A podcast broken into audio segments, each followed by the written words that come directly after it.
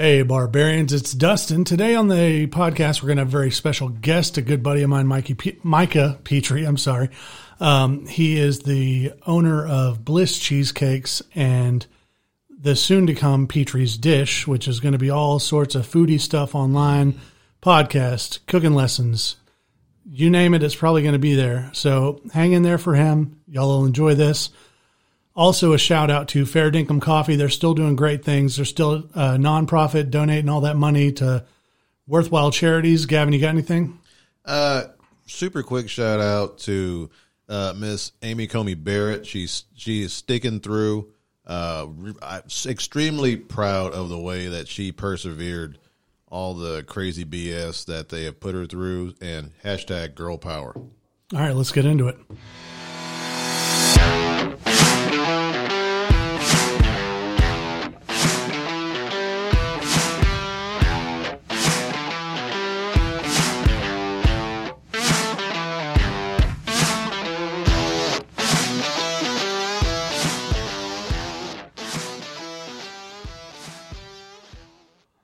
All right, guys, we're back. Once again, I am Dustin, And I am Gavin. and we are your hosts. Today, we have a very special guest, Mr. Micah Petrie. How are you doing, Micah? I'm doing great. Thanks for having me, guys. Of course, of course. So we wanted to talk to you. Um, you've got so you've already got one company started, which is Bliss. Correct.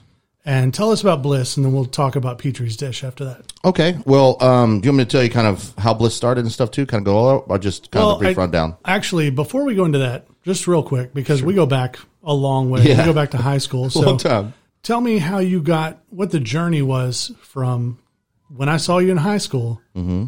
to 22 years later. how do we get here? Well, that's that's it's very f- funny. Um, you know, in high school, I had I didn't know what I wanted to do with my life. You know what I mean? So I had all these kind of dreams and aspirations, and I loved cooking. I loved, you know, breakdancing. Believe it or not, I wasn't great at it, but you know, I love that. Uh, you know, I wanted to be in the Marine Corps. There's a lot of stuff I wanted to do. I just wanted to see the world, and so. Um, you know, most people go right into college after high school and things like that and get their career started. I took a, a detour and another one. No, nothing wrong with that. Um, Life is a journey. Right, but I I don't regret it. You know, a lot of people say, you know, why didn't you do this? But you know what? I have so many memories and so many experiences. But you know, to answer your question, you know, I went to the Marine Corps right after high school, and um, Now, what what year did you join? Because I joined in 2000, but I think you were a couple years ahead of me. yeah, I joined in '98. In fact, I actually they gave me extra money to leave early. I didn't even go to our high school graduation. So oh, wow. Okay. yeah, I left in I believe eight, on April 1st is when I left. Okay. So- as soon, April as soon as you got the, as soon as you got the word you were good to graduate, you were all right. I'm out. Well, yeah, you know, in, in retrospect, that's one of one of the only regrets I do have because they gave me, I think, twenty six hundred dollars extra to leave early. I don't know why, but you know, young kid, I saw two thousand dollars, Oh, you know, and so I did it. And retrospect, I, I, it's it wasn't worth it. I should have I should have graduated and walked with my class, you know. But at the same time, you know, I had great experiences, made made great friends, Right. friends I still talk to from from boot camp. Believe it or not. Oh yeah, that's that's literally the podcast and my friends for the army are the only reason I still have Facebook and all that kind of stuff. Yeah. You know, to keep in touch with them. Um, so okay, so Marine Corps, and then you also worked, and you're still working, I believe, in music. Yeah, yeah. So um, it's funny. I didn't I didn't plan this, but you know I was in you know I was in the percussion section in the high school and drumline and everything, and um, you know while I was in the Marine Corps stationed in Arizona, little town out of no in the middle of nowhere called Sierra Vista, um, and we you know I was just at church one day and you know was talking to one of the kids that was playing the drum set at church, and long one thing led to another, and you know I was that next week I found myself at the high school, local high school.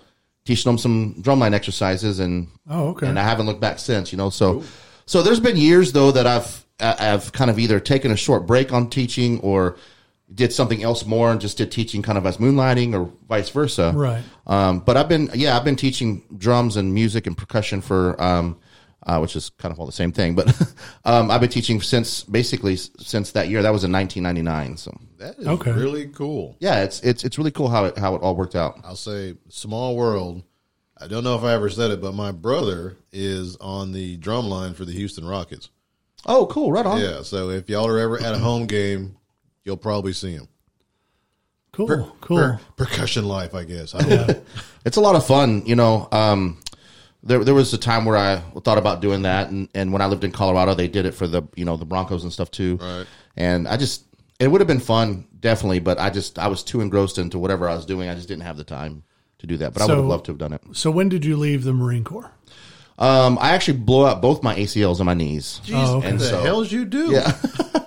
Um, well, the first one, I actually injured the first one uh, slightly in high school, and then in the Marine Corps re-injured it, and it was just doing PT and some drills or whatever. I don't exactly remember how.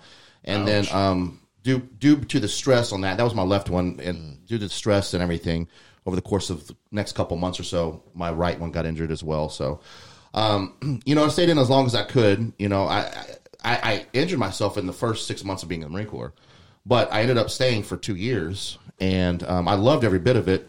And I would have loved to have um, continued, but it wasn't. It just wasn't in the cards, you know. Um, as far as That's life. Yeah. back then back then the medical i mean for that surgery was was a quite for one leg was you know four hours long minimum and very you know um invasive and the recovery period was very long now it's not so much had it happened now i would have been able to finish my Right. finish my tour you know So when when did you discover your love of is I don't even know is cheesecake considered like a pastry or it's not really a pastry or dessert like your love of cooking I guess. Sweets. Well, I discovered my love of sleep of sweets when um when I was born. Um, um, but as far as you know, cooking in general, man, as far as I can remember, you know, my mom and well, my parents on both sides of my family, you know, uh, my, excuse me, my family on both sides were all you know good cooks, and you know, my dad's side comes from comes from Louisiana, so a lot of Cajun and What part? Creole inspired. Um, Crowley, yeah. Okay. yeah, it's down kind of around Lafayette. Mm-hmm. Um, he actually lives in Lake Charles right now. Ooh, did, did he come out okay in all the? He did. Thank God. Thank God. He was Okay, cool. Yeah. very, very fortunate. Um, he, which you know, I know this is a lot of off topic, but that wasn't the first time he was in the middle of a big storm. He actually lived in the Philippines for a while, and the reason we, why he moved back is because you know he was in a a big um, whatever Monsoon, I guess. monsoon. Oh, yeah. Uh, Tsunami or I think it was a, something, yeah, some kind of big. I forget what it's called, but um, uh, and basically lost everything because of it, and so that's why he's like, Oh, wow. he moved back here. But anyways, so thank God he was he was fine on on the hurricane in Lake Charles this year. So, um, but that, you know, my family's all you know are full of good cooks, and so I've always been around really good cooking. My mom does you know a lot of really good cooking, and mostly kind of centered around southern, you know, southern Oh, cuisine and stuff like that. Yeah, Um, the which good is- stuff. The good I'll stuff. always hey, if it's if it's breaded and fried I'm down. Yeah. That's right. Yeah. Um, give me that gravy, that sausage gravy. That's right. um, it- you know, so so I was always around it, kind of watching and and you know, kind of learning off the side, and you know, I I think I, when I was younger, I was kind of too scared to say, hey, can I help or can I can I learn this? Uh, but as I got older, I, I got more and more intrigued, and um, and I remember I was in the Marine Corps. I was home on leave, and I remember the the dish that did it for me was was uh, I was cooking a I cooked a uh, spaghetti bolognese for um, my for my dad and my brother um, one time, and they were both like, "This is great. You should be a chef and everything." And at the time, I was thinking, "No, I don't want to be a chef," because I had worked in the restaurant industry as a waiter and saw Right. what chefs go through, and it's a tough job, man. It's real tough. Um, but that was before culinary school, and and the more I did it, that always kind of stuck in my mind. My dad saying that, and my dad didn't give a lot of praise, but it wasn't because he, you know, didn't want to. It's just he's a kind of a quiet guy, you know. Well, I think that was part of kind of their generation too. Yeah, sure, sure. So when he said that, it, it really it really hit me hard. Like you know, this is this is really cool that he said that. And so maybe there's some maybe I should explore this. And so in 2002, I believe it was, I was teaching percussion in Arizona, and um, someone else had told me the same thing, and it made me remember my dad saying that. And It all just kind of chimed Yeah. together. Yeah. Now, Go ahead. ans- answer me this: Do you cook better than your parents? ooh, that's a. Can I plead the fifth on that one? Oh, No, I, th- I think that's also going to come down to. I'm Personal sure you have like a signature dish, whereas your mom has one, and because my wife is like this with her grandma's potato soup, she makes it, and I'm like, this is good, but it doesn't taste like grandma's. So Mm-hmm. Sure, to her, sure, to her, it's a failure, even though we're sitting over here eating, mm, eating the oh, hell out of it. yeah. You know, hell yeah. Well, I, I don't think I wouldn't say I cook better or worse. I think um, you know if it wasn't for them, I probably wouldn't be cooking at all right now. So Makes um, sense, they, they they all cook very very well, and I think I think honestly we've learned from each other. You know, and I think we continue to learn from each other. Uh, my mom does a great great you know does great with like southern cooking and things like that. My dad does great with uh, grilling and and Cajun st- food and stuff like that, and um, you know, and I kind of like take both of those influences, and and of course I love both Tex-Mex and real Mexican food, and so I Oh, kind of incorporate that a lot, Yeah, and kind yeah. of Okay. lot- lots of, um, I don't know, like spices and, and Southwest spices and stuff. I really love, so I kind of try to do kind of all that. But I, I would say, as far as the baking and pastry, the desserts, baking bread, things like that, yes, So, so, a question. So, you did go to culinary school. I did. Mm-hmm. Now, when you do that, I would imagine you're starting off learning like the basics. This is how you cut. This is how you your different cuts and your different all that. Sure. Do you ever get to a point where you're like, I want to focus, I want to specialize in desserts, or, or are you just kind of learning everything? Well, it depends on the school you go to. So the school I went to, Johnson Wales University, um, they actually are one of the few schools. Uh, more schools have it now, but when I was there back in 2003, 2004, 2002, 2003, I don't remember. But when I was there, um, they actually had a what they call the International Baking and Pastry uh, Institute attached to their school, and so that was kind of a rare form for culinary schools at the time. I th- more schools are doing things like that, and they still have that. At the time, Johnson and Wales was the only school in the whole country too that offered a cul- a bachelor's of culinary arts as well. So they kind of paved the way for that. Again, more schools are doing it now. Culinary Institute of America, which is a phenomenal school as well. Um, but Could you imagine walking down the hallway of the desserts and bre- bread baking? Oh, I Like can I'd be excited to go into class every day. Just oh, is that sourdough? What can, I can attest to that because I got my process degree at San Jac, and the process, the, you know, they built a whole new building, like like a whole you know quasi plant. But before that, the second floor, where a lot of process classes were, was where the culinary stuff mm-hmm. was. Oh, so Oh, okay. at, at the right time, you'd be going to process or math or criminal justice class, and you'd be like, "Oh my god." nice. Yeah, I actually, it's funny you say that because my first culinary, uh, my first culinary class ever was at San Jac. Cool, cool. Yeah, I, t- I kind of tested that, tested the waters there. I was the first time I'll never forget the day I learned how to crush garlic par- properly, and I never knew that you could use a knife in that way. Now is that with the flat side of the knife where you? Yep. Okay, yeah. Yep. Um, so I have a question, and please don't take this the wrong way because it's not meant that way. But I've looked at the menu, and I know a lot of people because I'm I'm a cheapskate, so I know a lot of mm. people might look at it and be like, "Okay, that's kind of expensive for a cheesecake." But tell me what makes your cheesecake different from like if I go down and get one from HEB. I'm guessing you're using probably better ingredients, mm-hmm. stuff like that. Just kind of take us through the. Well, I, you know that's a very great question, and I and I I'm glad that you asked that. the thing is with with anything that is artisan, you're going to pay a premium, and there's a bunch of reasons why. Uh, one, it's handmade; it's not made on an assembly line. You know what I mean? Where they can churn out thousands of them a day. Right. Um, it takes a lot to make a cheesecake, and I'll just put it into perspective uh, real quick. So, I make everything I do. I do it from complete scratch, and I use the. I really do. I don't know a lot of people say this, but I really do try to use the best ingredients I can. In fact, I use um, some. Sometimes I'll use vanilla from a very rare vanilla called Indali vanilla Okay. from Indali uh, Indali plantation in Africa. um, and uh, it's it's a very rare. It's very expensive. Um, it depends, you know, it, only if the client wants that, you know. But I let them know that this is available. Um, you know, I don't. I, I seek. I really do seek out the best. You know, the best chocolates. I'll use Valrhona chocolate from France a lot. You know, things like that. Um, I love Hershey's on like candy bars and stuff, and I'll Right. really use like Hershey's milk chocolate for one of my cheesecakes. But mostly, I'll use like. You know, um, like I said, Valrhona or, or Ghirardelli. Even this is a common one that people know. Um, Interesting. And like I said, that's not to throw shade at all, but Yeah. I want our listeners to know like if you look up this website, this is the reason you're paying for these signature and premium ingredients Right. and your time, of course. I mean, you know, it's but and and Te- it takes. tell me this Sorry, go ahead. be, before I forget, because I like to say I, I can be bougie about ingredients. So so I completely understand where you're coming from in terms of quality. What butter do you use?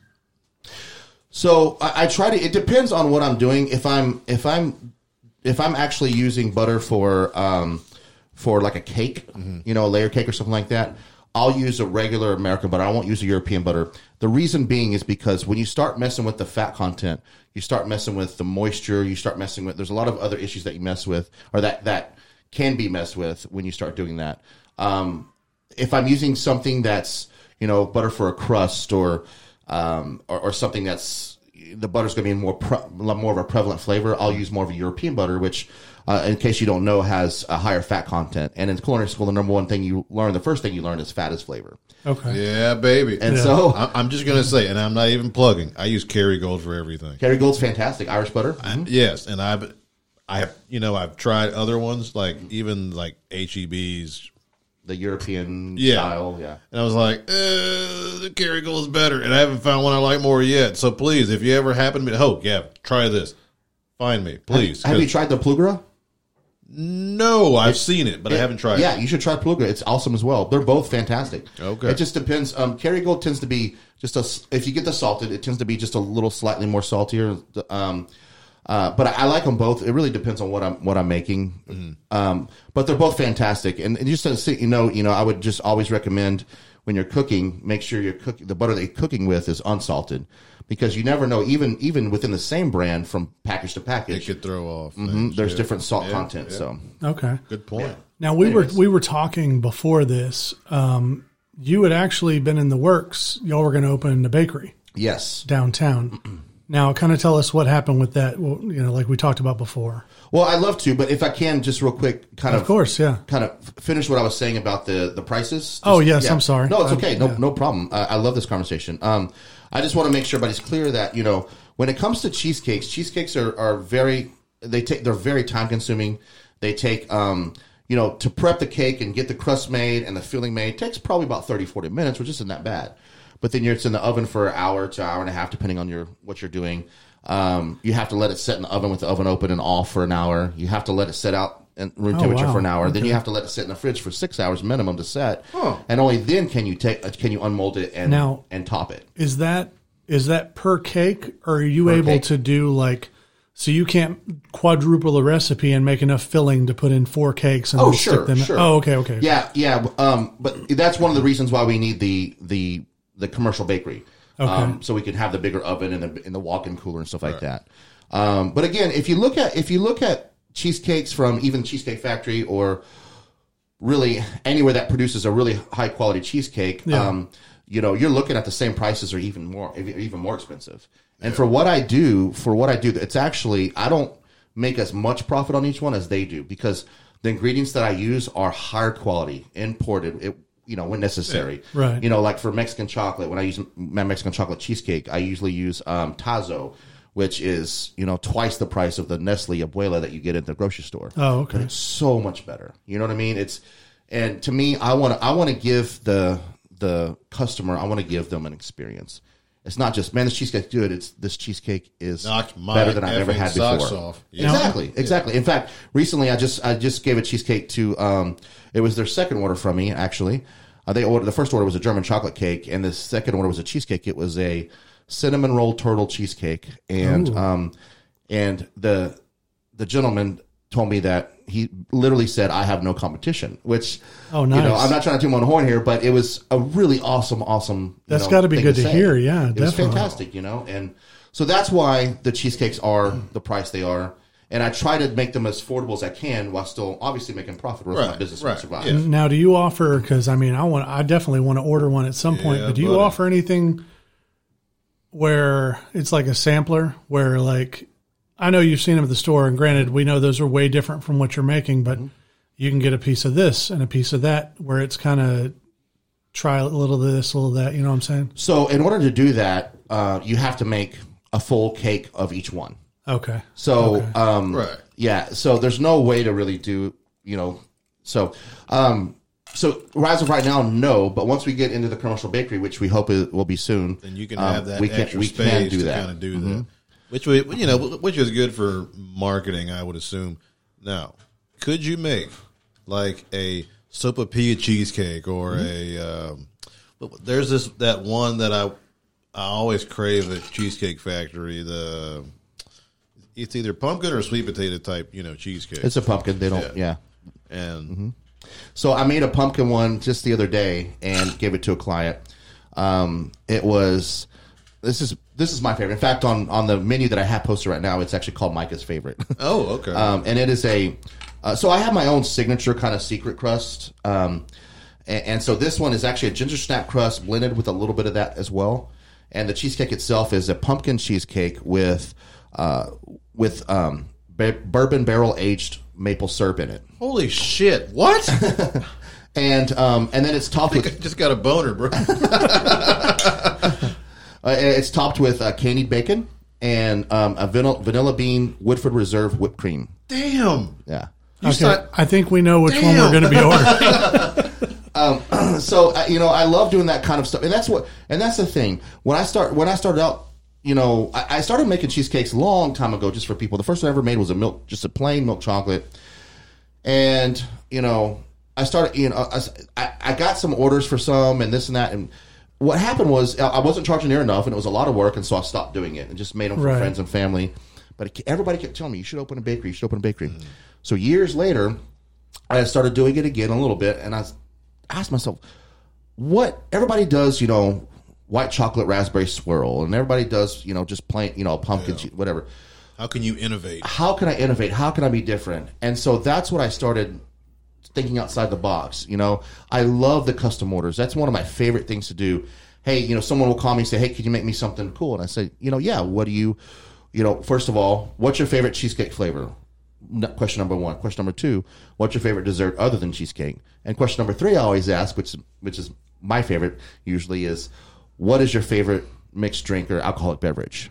And I try to incorporate those three things in the cheesecake. Okay. Uh, I'm See, I feel like that would be tough for for me to do Yeah.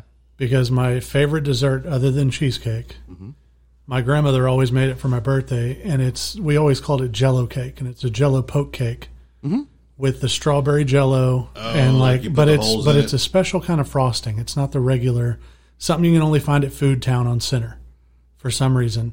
Really? And uh, yeah, like my wife found one and made a couple, and it was good, but it just it, wa- it was just a little bit different. Do you know the name of that frosting or I'd have to ask my mom. She Yeah, could find she out could for tell me. me. Find out for me. But uh, with that one though, Oh, he's because gonna- I he's- don't he's like, going to perfect it. I'm gonna do it. but I, but I but I don't like strawberry glaze on a cheesecake. Oh. Like I like the strawberry Jello in the poke cake, but a strawberry glaze on cheesecake's just not for me. Well, see, here's the thing, and that's the thing. That's something I I really kind of refuse to do. Is that fake high fructose corn syrupy glaze on any? Oh, fruit. okay. I, I I think it's disgusting, you know. And I'm sorry for anybody else that likes that. Um, but just say it's because they're not used to that next level. It's of it's just quality. it's fake, you know. It's Yeah. So what I typically do, one of my favorite things to do, and you can, you know, it's on my website and Facebook page. With strawberries, is I do, um, I, I, I do, I macerate the strawberries. What that means, maceration is a, is is the um, the when when you impart flavors through contact, basically. okay, Um, so Interesting. what what I do is um, is I take the che- take the strawberries. This is a very easy thing to do. You can do this at home. So simple. You take the strawberries. I like to. You don't have to do this, but I like to cut the tops off because it, it kind of helps to the process to move along a little bit. Um, or I might even cut the strawberries in half. You know, uh, but you toss them in some just granulated sugar, a fair amount of granulated sugar.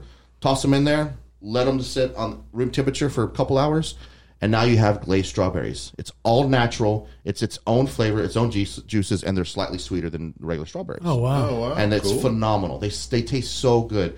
You could also take that juice and you could reduce it and thicken it into an actual real glaze that is has zero corn syrup in it. Oh, nice. It's all natural. It's fantastic, and that's what I do. Um, you know, I, I like to try to do things as natural and organic as possible. Not necessarily like certified organic, but Right. you know, the process being organic itself. You know, yeah, right, and that's that's good to know because you know people don't really think about all the stuff we take in nowadays that is so highly processed, especially It- desserts, especially with, in you the U.S. Oh, it's scary when when you compare what we eat here compared to what they eat in Europe. Well, you can go like I like I, I've said before. I was stationed in South Korea and Germany. You go to a McDonald's over there, and it tastes different Mm-hmm. because it doesn't have all the crap in it. Like I'm not saying it's good for you. Yeah. don't get me wrong, but it has a different taste. Right.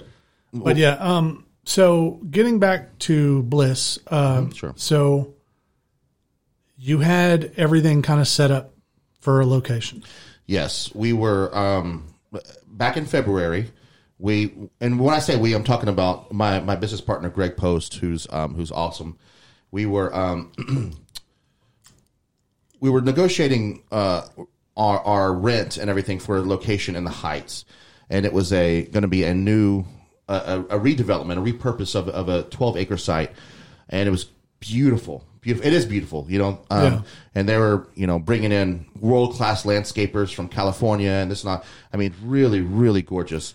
And now I'm sorry, but was ahead. it was this going to be like a I don't want to say strip mall, but what is it going to be like an outdoor shopping place or okay? Yeah, and they were going to have you know it's it's it's right on the Heights bike trail. Um, they're going to have Oh, like outdoor nice. yoga classes, and I mean it. The whole concept just Wait, screams wait, Heights. So after, after after chicks in yoga pants were were busy getting sweaty, they were going to smell cheesecake I guess. wafting down as they're you know. I, it would have worked for me. Hike know. up my Lululemons and head on in for a slice. That's right. It's like, I earned this. That's right.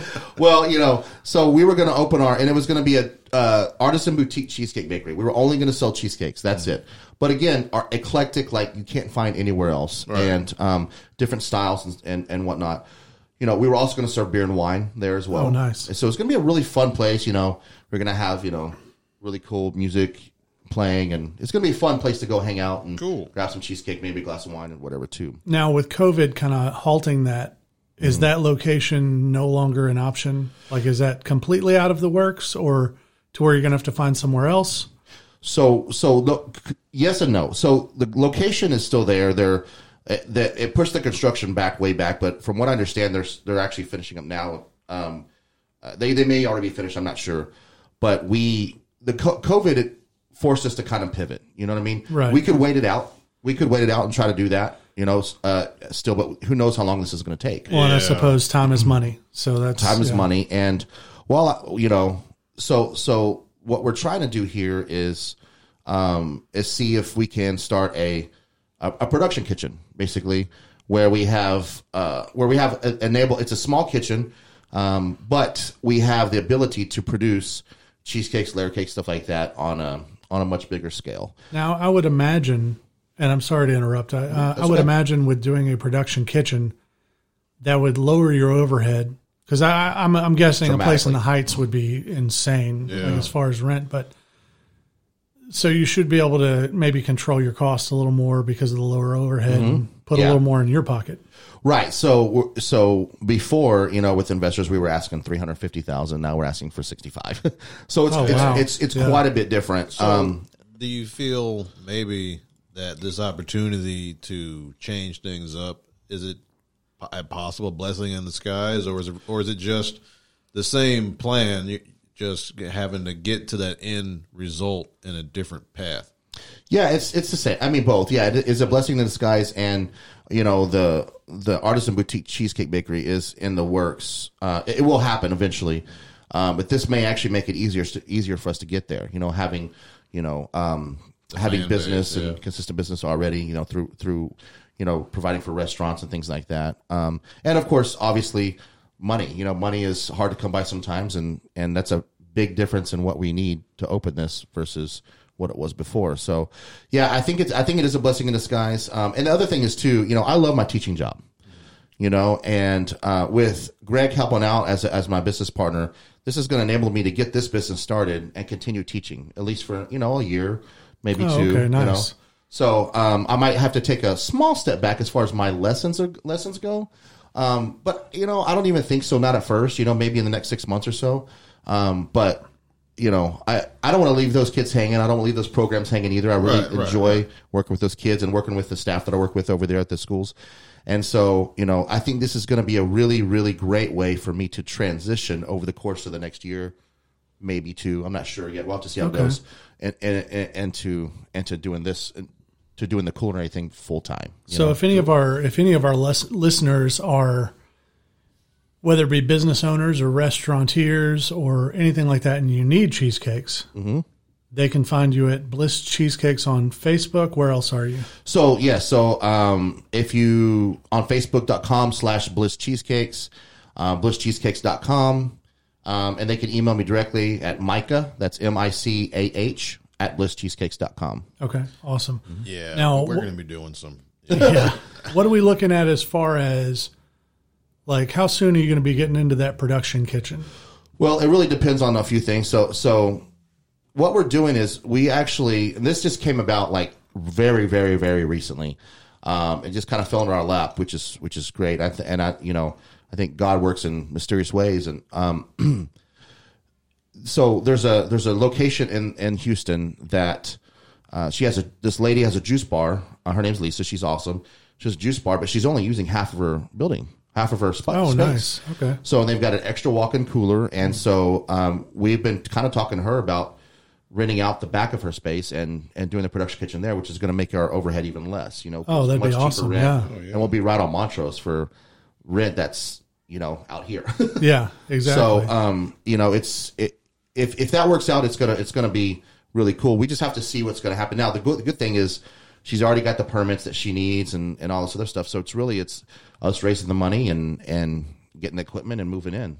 So that could happen soon, or it could happen, um, you know, in January or what, you know, I don't know. We, we just kind of have to play it by ear. I've never, I'm, I, I, the plan wasn't to do this, but since this is an opportunity, we're looking at it seriously. Does that make sense? Yeah, yeah, yeah. See, you what, carpe diem, but Yeah, exactly. Seize the diem. yeah. yes. Um, Or so- case, the cheesecake. Whenever I like it. That'd be like a it. good That's- tagline, buddy. That's that's yeah, a, that's a t-shirt right there. that's a t-shirt. Um, So when we talked recently about you coming on the podcast, you had mentioned you were also trying to get together um, kind of a I'll just call it like a food media company. Yeah, sort it's of. it's going to kind of work hand in hand. Um, but you know, something I've always wanted to do is is I've always wanted to have my own YouTube cooking channel. But honestly, I've been kind of scared of it. I've been it's kind of daunting to think about like, am I going to be good at it? you know, and I, I just decided, you know, I'm just going to go for it. You know, I'm just going to do it, and I'm, I'm sure I won't be as good at it as, as I want to be at first, and that's okay because yeah, we're- nobody. We're never is. as good as you have know to I mean? build up. Right. So I, I'm just going to go for it. And so um, I love this idea. And, and so right now, behind the scenes, I'm kind of working on developing the that cooking channel on YouTube. Uh, some virtual cooking classes, which I think are going to be really cool. Oh, yeah. and uh, Especially you know, with all this pandemic crazy. right. And we're going to make those cooking classes super cheap, super affordable, like anywhere from five to twenty dollars a class. Which, if you go to a cooking class, you know, at Sur La Table or something, you're you're paying anywhere from fifty to one hundred. Oh yeah, definitely. Um, and you're going to get basically the same instruction. The only difference is, and why I can do it cheaper is because I'm not going to have the overhead that those classes have. You know, I don't have to have five ovens for ten Right. people. You know, or whatever. You know, huge huge room of prep tables. Um, so the and the difference and and the the biggest question I get asked by that is, well, why do I want to pay five dollars for a virtual cooking class when I can just look watch YouTube videos? Well, for one, there's a lot of YouTube videos that are faked. I'm yeah. not gonna lie. Yeah. Um, but the biggest issue, biggest thing with that is that with the virtual class, you have me there to help you while you're watching, while you're You cooking. can ask You questions. can ask questions. It's interactive. It's not just watching and reading a recipe and hoping it comes out. And if, I'm there if, to if help you if there's burn a it, problem. you can laugh, right? yeah, if they, if they, yeah, exactly. Oh, okay, so these classes we're talking, these are going to be live stream They're going to be on where Zoom. you've got somebody. If somebody asks a question, you can respond in real time. Like those Peloton things. Okay, yeah, yeah, That's that's like the be Peloton, cool. that's a good, that's a good uh, way to look at it. Exactly. I, I, I've got your marketing help. Yeah, it's they're going to be really fun. And actually, actually, if, if you don't mind, I'm going to um, the first cooking, the first virtual cooking class is going to happen on uh, November first, Sunday. cool. Oh, nice. And we're going to do um, we're going to do a uh, croque madame, which is a sandwich. I've, I've had a lot of people ask about sauces.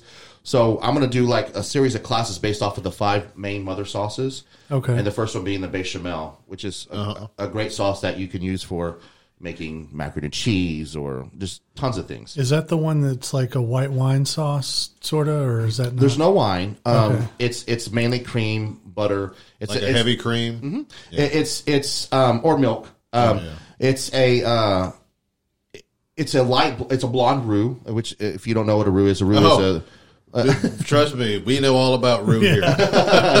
well. If, if your listeners don't, it's Yeah. it's basically it's um, flour or some kind of thickening agent with um, some kind of fat, usually flour and butter or flour and oil. In this case, when you're making a bechamel, it's almost always well, it really is always flour and butter. Okay. So it's it's basic cooking techniques into one of the best sandwiches, in my opinion, that you that you can eat. It just happens. I I am a sandwich fanatic. Yeah. Have you ever had a croque madame or croque monsieur? No, and I've heard of it, but I I don't think I've ever been to a place that serves it. So I am legitimately curious. It's it's my personal favorite sandwich um, in the world. It's it's phenomenal. And uh, so a croque monsieur is um, basically what it is is, um, and I'll kind of make this quick. Um, it's a grilled cheese. It's a fancy grilled cheese, and it you it you ty- typically it's uh, Gruyere cheese and um, and ham in it. Um, a little bit of uh, Dijon mustard uh, inside the sandwich on the bread. Um, and then you you make the grilled cheese, and then you top it with some bechamel sauce on top, more Gruyere cheese, and then you put it on the broiler or in the restaurant, the salamander, and melt all that together. And it's absolutely out of this world. And a croque madame is the same thing, but with a fried egg on top. I feel like Ooh. I've I feel like I've had this before. Maybe I- but it was kind of a it was kind of a trailer park version And then and because that, that, it was that's like okay. because it was like spicy spicy brown mustard mixed with something brushed over the top. Mm-hmm. It had it had the cheese and the meat and stuff in it with the with the mustard, but then they took like a spicy brown mixed with something else, brushed it over the top, and it was on the King's Hawaiian rolls, Oh. and put it in the oven, and it that was good too. But Yeah, it sounds Any- like a Yeah, any I've- any I've- anything with an egg on It's amazing. especially a sandwich I've with an egg on it, I'm I'm good. I don't think I've ever had Gruyere on a sandwich. I've had it, you know, like a side for, for like mm-hmm. a sampler. You know, like my girlfriend and I sometimes we will do a grilled cheese party, and we go to to you probably heard of it, eighty five degree bakery. And I've heard of it. I've never been there. yeah, they have this bread. It's called milk toast. Mm-hmm. Amazing. Has this amazing buttery floral natural scent to it. Is that that Japanese place you were telling me about? Yeah, well, I, I think it's like either Korean or Vietnamese in Is it, descent, in, but yeah, is it in Friendswood or there's Pearland or there's all all across town. Okay. Th- th- but there is one in, in Baybrook. So yeah, we would do that. I know I normally go for like a smoked gouda. Um, she tends to like those. Well, you know, kids just like American slices. I mean, you can't go wrong with the. Uh, you've seen you've seen Chef, I'm sure the Oh, yeah. um, the movie Yeah, that grilled cheese he makes. oh yeah. Oh, that Uh, I think that's a. I haven't seen it in a long time. I saw it right when it first came out, but that might be a croque mad- a croque Is it? monsieur. That might Okay. be. Yeah, I'm not sure. I have to go back and look. But Well, and he's I got he that- made something. he's like got that new show with uh, something Cho. Dude's a well-known chef. He Um, I would. He trained Jon Favreau for the movie. Oh wow. Oh yeah, yeah, yeah, yeah. But they've name. Got that show you're on Netflix. It's amazing. But uh, so you've got so you're talking about the virtual lessons. Mm-hmm. But I saw so when you pull up Petrie's dish on Facebook, Yeah, that's what it's. My last name is Petrie, and so so you've got the li- be kind of a cool name. live stream cooking classes. You've got demos. Now are they just going to be recorded? Here's how you do it. Yep. But there's no Mhm. interaction. Okay, Correct. Right. And then, so you say equipment talk, but let's say for our listeners out there that might want to take one of these classes, how stocked is their kitchen going to need to be as far as gadgets? So, so I've got a lot of cool gadgets and stuff, but I realize that most people don't. And so, what I, you know, what I'll always try to do is is think about the average person first and how they can accomplish the same thing with what they have. Um, and then on, the, on top of that, I, I, you know, if it's a cooking class, well, really, in either any medium, I'll probably say, oh, if you if you're interested, here's this that might make your life a little bit easier, Okay. or whatever. But I'm going to show them how to do it or teach them how to do it, you know, with what they have.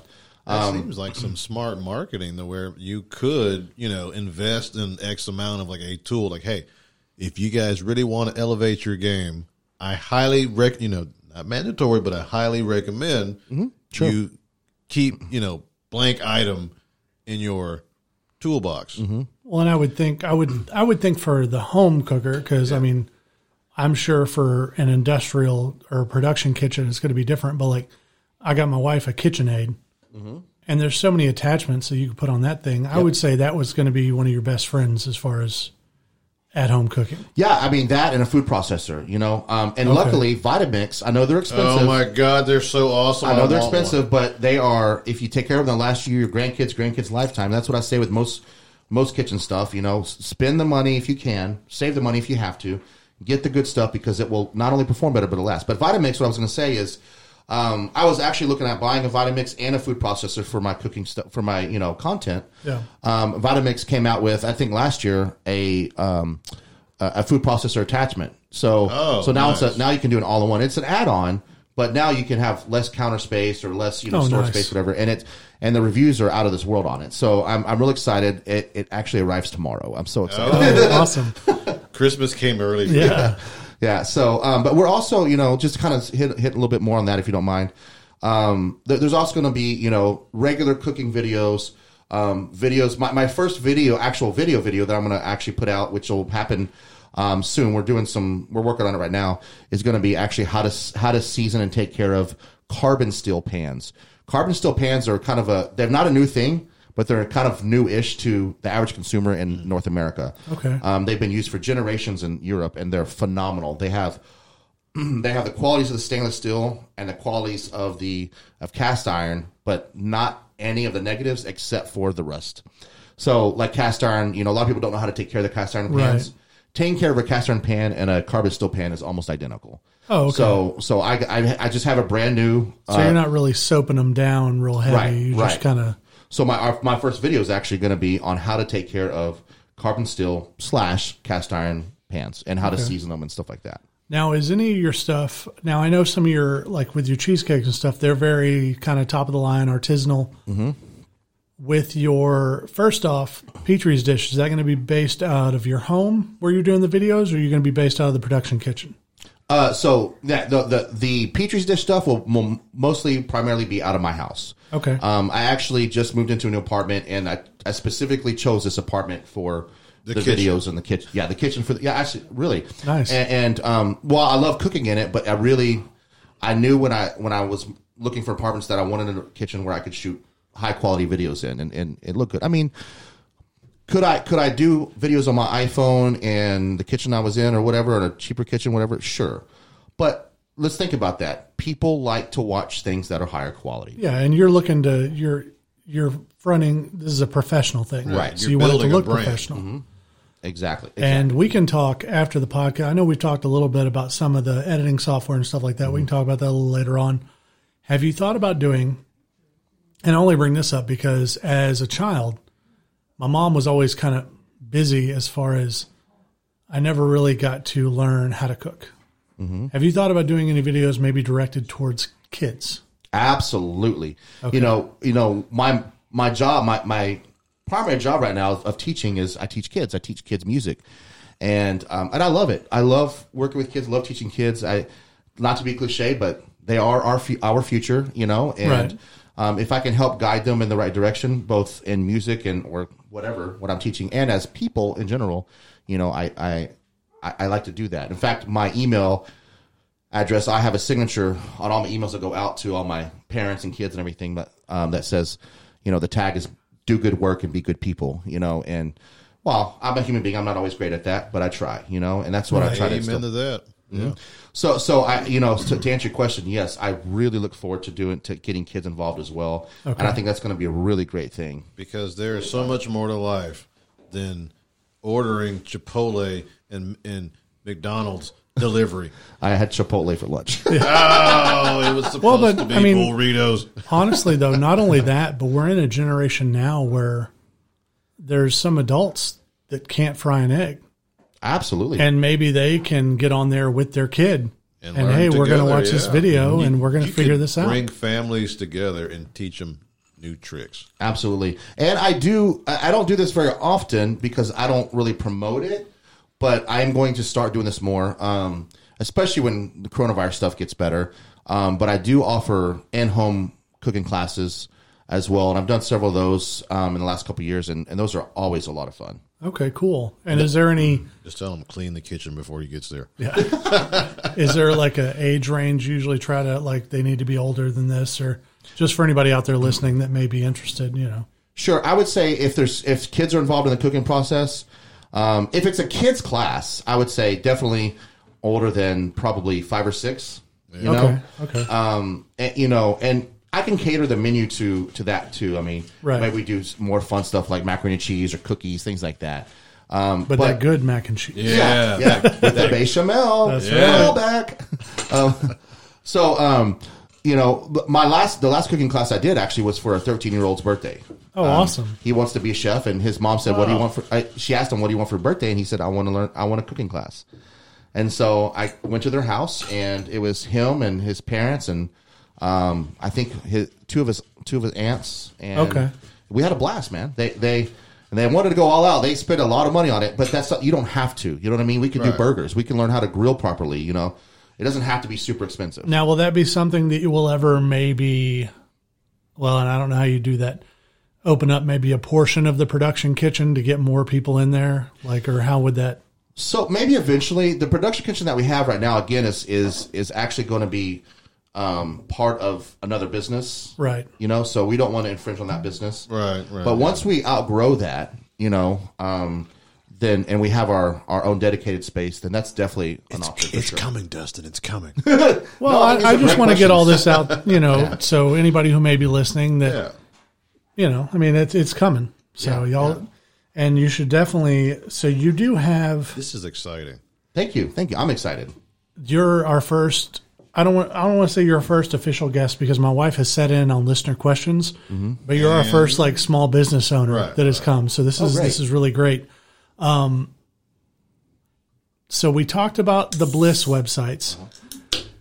As far as Petrie's dish, are you are you on Facebook, Instagram? What's the So, so I'm building all that out right now as we speak. Um, in fact, today I bought the domain for Petrie's Dish. Um, so, so be looking for that website to be. The website is up. It's just not under the petriesdish.com domain yet. Okay. So that will be switched over today or tomorrow. Um, Okay, cool. And um, so yeah, so so we will have petriesdish.com.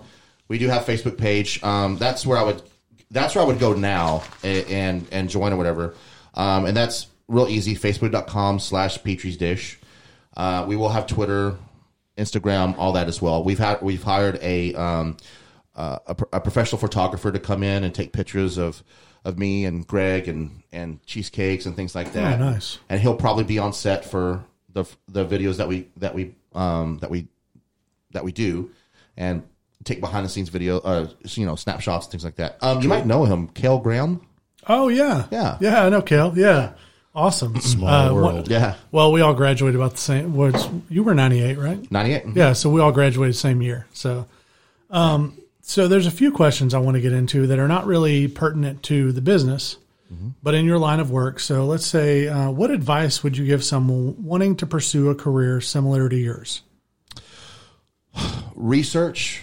Um, you know, when I this that's a very good question. When I first went to culinary school, I went to culinary school because I love to cook.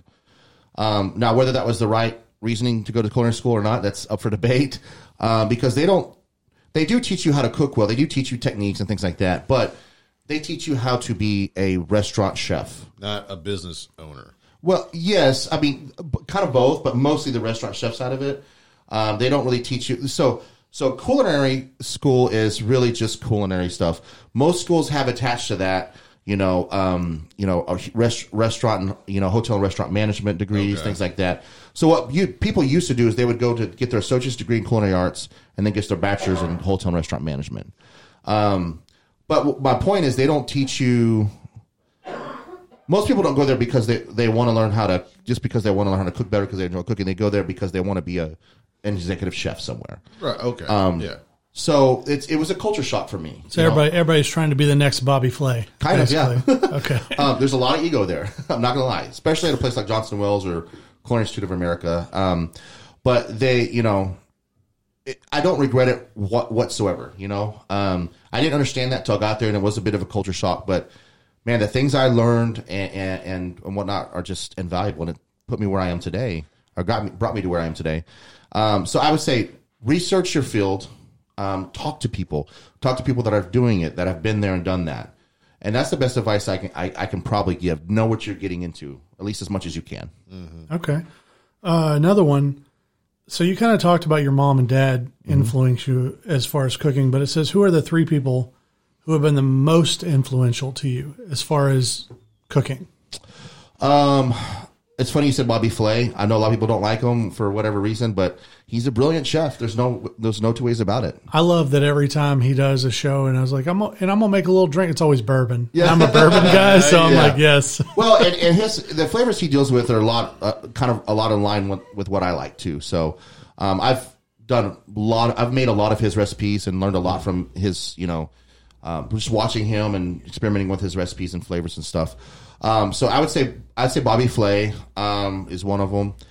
Um, definitely um, Jacques Torres, which is a French pastry See, I don't chef. even know who that is. That's I mean, I- he's- I see he a said few- pastry. That's all I needed. To. I see. I see a few stuff on the food channel, but I'm not like a total foodie or Yeah. anything. So that, uh, so he does nothing. He just does pastry. Well, he, he really he's really a chocolatier.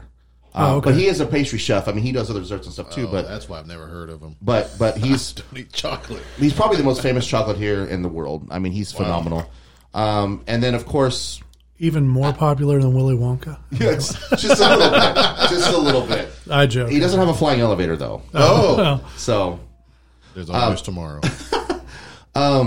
yeah, check him out. He's he's he's fantastic. And then I mean, there's so many influences, but I'd say my last fa- my last top one, not to be cliche for those of you who are who are, who are chefs, but uh, Thomas Keller.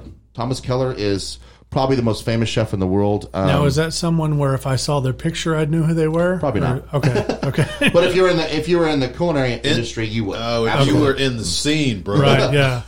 Thomas Keller is um, the sh- the chef and owner of the French Laundry, which is probably the most famous restaurant in the world. Um, it's in Napa Valley. He also owns um, Bouchon uh, and a few others. But um, the I mean, he's not only an, a, a brilliant chef, but he's also an amazing person. The way he runs his kitchen, the way he treats his employees, the way I mean, just everything he does is you know you know those kind of people that um, you don't you don't know who they are, but they walk in a room and you, and everything just lights up. Yeah. That's who he is. Okay. you know what I mean. And he, he you know, um, he came to Johnson and Wales and spoke, and you know, and I knew of him and, and everything before that, but but that's when I was like, okay, okay, that's that's who I want to be like someday. You know what I mean? I like it. Cool. Um, we're only going to do a couple more of these Sure. because we have we're at 52 minutes now and we're still doing good. But we're going to go to listener questions.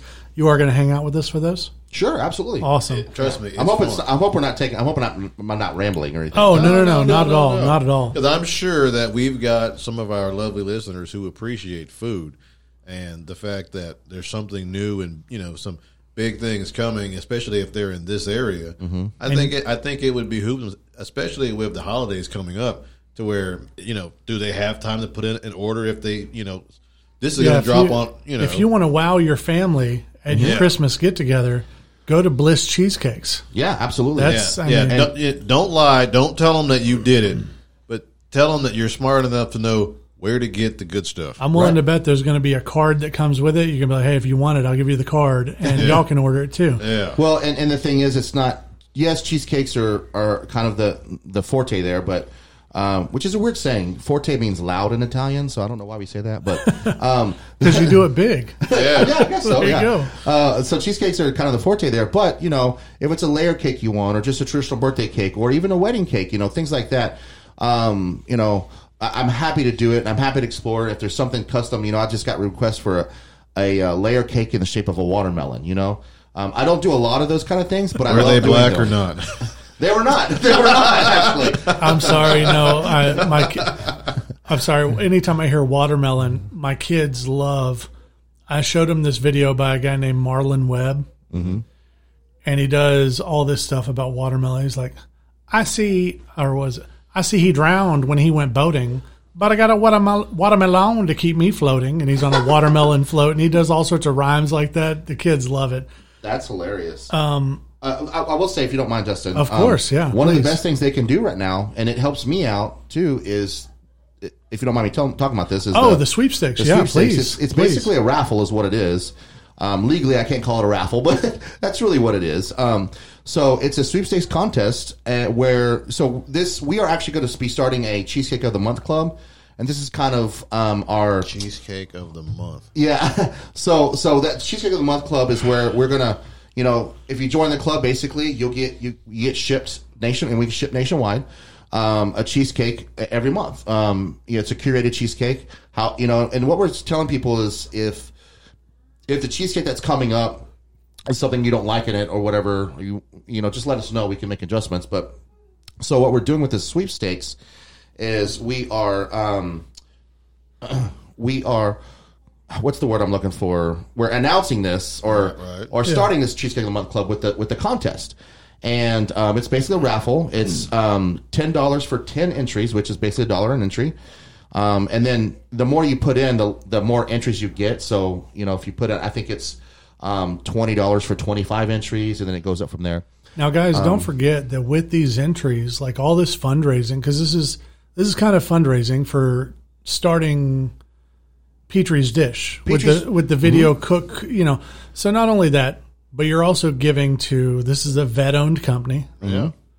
So I mean, there's there's a lot of stuff. You're you know, maybe you'll win six months worth of free cheesecake. Yeah. Never. Yeah. Now, is that the grand prize? It is well, and the and the thing is, and I really want to make this accessible to people, so and give people opportunities to win this. Um, so it's not just me asking for money. I mean, you're gonna right. you're gonna win. Yeah, that's what it is. You're gonna win a, a free six month subscription with shipping included if you live outside of Houston. Um, if you live in Houston, it's going to be hand delivered. So uh, outside of Houston, free shipping included, free six six months, and they are um, artisan cheesecakes. You know, like the the pumpkin one that I mentioned earlier with the bacon. That is the first one we're Yeah. gonna do. Okay, Um, nice. And so You put yeah, me down. so, but no, I had I had a serious question, and I I thought about it before we started. And I was like, oh, I got to think about this again. Have you done anything on, say, the keto side of um, cheesecakes? Uh, so I've gotten asked that a few times. And you know, and I mm-hmm. say that because you know it's it's a thing. You know, mm-hmm. especially with the pandemic. You know, everybody gained weight over the summer. Now we're all like, oh my god, I gotta eat healthy. But do you ever do anything in that realm to offer?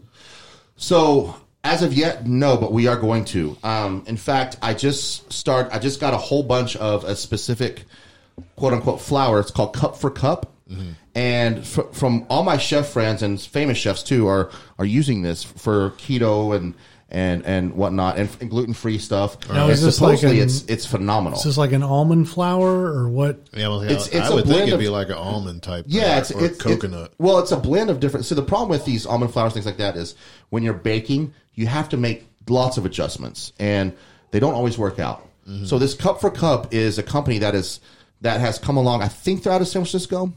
Um, I could be wrong about that, but they um, That would make sense. I could see San Fran being totally with the keto movement. So Yeah, they, for, they. I think that's where they come from, but I could be wrong. Um, but it's supposed to. It's supposed to act just like regular flour, but it's gluten free. Oh, nice. And, and so, um, and so supposedly it's good for the keto as well. Um, but you know, we're gonna we are experimenting with that and some other options as well. Okay, To- cool so, deal. do we offer it as of right now? No, but we will. But the thing is, we don't want to. Um, we don't want to jump into that hastily because we we pride ourselves in the in the flavor and the quality of our cheesecakes, and we don't want to degrade that for something for for anything really. Right. You know what I mean? You never watered down your brand. Right. Same thing with like vegan. I've, I've had lots of requests for vegan cheesecakes. And so we are actually experimenting. With, I don't even know how that would work because a lot of the vegan cheese, I've had a few of them and they taste like feet. So I don't know how that would work. well, there's, there's there's one brand that I found that takes that tastes pretty good. Um, I think it's called Miyoko's. And, and it's a vegan cream cheese. It's a vegan cream cheese. Okay. Um, and it tastes pretty good. So basically, it's very expensive though. So basically, what we're trying to do is we're trying to figure out we're trying to break it down and figure out how we can do it ourselves, how we Right. can make that cream cheese ourselves. In fact, that's uh, I know this is off topic, but but when we get into our retail bakery eventually, you know, one of the things that we're going to do is we're going to make our own cream cheese there. R and D. Yeah, baby. Mm-hmm. So okay. just little side note there. So I want to ask what is one common myth about your profession or field that people might think that you want to debunk? Anything that comes to mind I know we kind of covered earlier like why can't I just go to HEB and buy one with, but we covered that but what's is there anything that people say to you where you're like okay that's something that really grinds my gears and I want to hmm. That's interesting. I don't. I don't know. I, I think the only thing that comes to mind is it's kind of gross, but the only thing that comes to mind to me is people worried about people messing with their food. Like, for instance, waiters or chefs or something like that in the back messing with their food or, you know, I, I don't, I don't know if you ever seen that movie Waiting. Oh, yeah. I was just thinking about that. Well, I think a lot of that. I mean, that's I think Yeah, it's a pretty pretty natural fear, but it mm. also doesn't help when you have videos of people opening up Blue Bell containers and licking them. or- Right. I mean, you know, and you see it even with wait staff. You mm-hmm. see, and I hate to say wait staff because Popeye's chicken is not wait staff. But oh, let me drop this on the flow and put it on the you know chicken sandwich. But you see stuff like that, and it's it's natural to think, oh, what if you know, what if they're you know. Yeah. And I would hope that any self-respecting restaurant wouldn't allow that to happen. Well, and that's the thing. I I mean, I was I've been in the restaurant industry for a long time, over twenty years, and and I think I saw it happen once, and that person got in a lot of trouble. Like, Oh, nice. A lot of so so in a So- in a in a decent restaurant, people are going to be held accountable for that kind of stuff. yeah, absolutely. I mean, you just don't see. I mean, you know, I I don't think people are that evil. you know what I mean? Right. Even if someone, a lot of times, you know, w- waiting tables is hard. You know, and you get a lot of, you do get a lot of flack from customers sometimes. You know, and usually instead of, you know, spitting on their food or whatever, it's usually, hey, I can't take this table. Can someone else take over? Right. You know what I mean? It's not. Yeah. Now, do you think No. you know since you've been in the restaurant industry, and like I said, I've been stationed around the world, and the U.S. is really the only place where waiters live off tips mm-hmm. because of the way they've got the minimum wage set up. You know, you go to Europe. And if you try to tip, they look at you like you got a dick They're, out of your they're forehead. almost offended. Yeah. and like, oh, what you don't think I make enough money? That's something at least here that I would love to see change. Absolutely. Now, working in the restaurant, how hard would that be? Now, is that just taking a cut out of the owner's pocket, or what's the? So I think I think the way to, to make that happen is so so I know in France and England and, and a lot of the European countries there are service charges. They're just built into the food prices. They're are they're built into the check. And a lot of times you'll see you know uh, a service charge on there or whatever, depending on where you are, obviously. Um, and I think that's the way to go. You know, Okay. I think um because the restaurant industry it's not it's not an industry where you get into to get rich. It's an industry where you get into because because of the love of it. And um so so if you ask people if you poll people, I would say and th- there's been a lot of studies done. I would say most people would prefer there to be a um an automatic gratuity on everything. Um, and I think I think yes, you would get some flack, you get some kickback for a while, but I think eventually that would that would go away. Well, and a lot of those people that would kick back are probably the ones who aren't leaving good tips anyway, so they can just stay home. And Well- learn how to cook by paying for the video. There you go. That's right. There we go. five to ten bucks a uh, you know five to twenty bucks a class we can do it um you know and i think that uh i think that doing that would alleviate a lot of issues and it's just like any other other industry Right. you know that tip to ensure prompt service or whatever you know if people if the servers or the bartenders aren't cutting and if they're not doing a good job well then they get reprimanded or fired that's just like any Exactly. other Yeah. industry you know what i mean so it's yeah I, I think i think that's the way to do it the other thing is too i mean the the minimum wage laws in most states in the country haven't changed since the 70s for for, for tipped employees. Right, and that's Texas, something it's $2.13 to an hour. change. Yeah. Yeah. I mean, we we kind of talked about earlier. Texas has blue laws, like we were talking about earlier. If I want to stop by and get a tall boy on my way home from work at 4 a.m., I should be able to. Same thing with minimum wage for tipped employees. Mm-hmm. It should change. Like we're in 2020. Granted, 2020 has been a shit year. I think we'd all agree with that. But let's change things. This is in the 60s, not the 70s anymore. Let's get with the times. Right. Now, I'm not one that thinks McDonald's should make 15 bucks an hour. Mm-hmm. But I also think that you should be able to, like, if you're a, a what is it, server, waitress, waiter, I, mm-hmm. You should be able to do okay without relying on, hopefully, their good tips tonight. So hopefully that's something we can change. Uh, guys, like we've said before with some of the ideas we've had, Dan Crenshaw, hit him up Yep. write your congressman. Will anything Briscoe happen Cain from it? Also, Yeah. Also, Briscoe Cain, Great guy. no relation to me. Um, That guy just every time I see his name or hear his name, I'm just I just think of a western movie.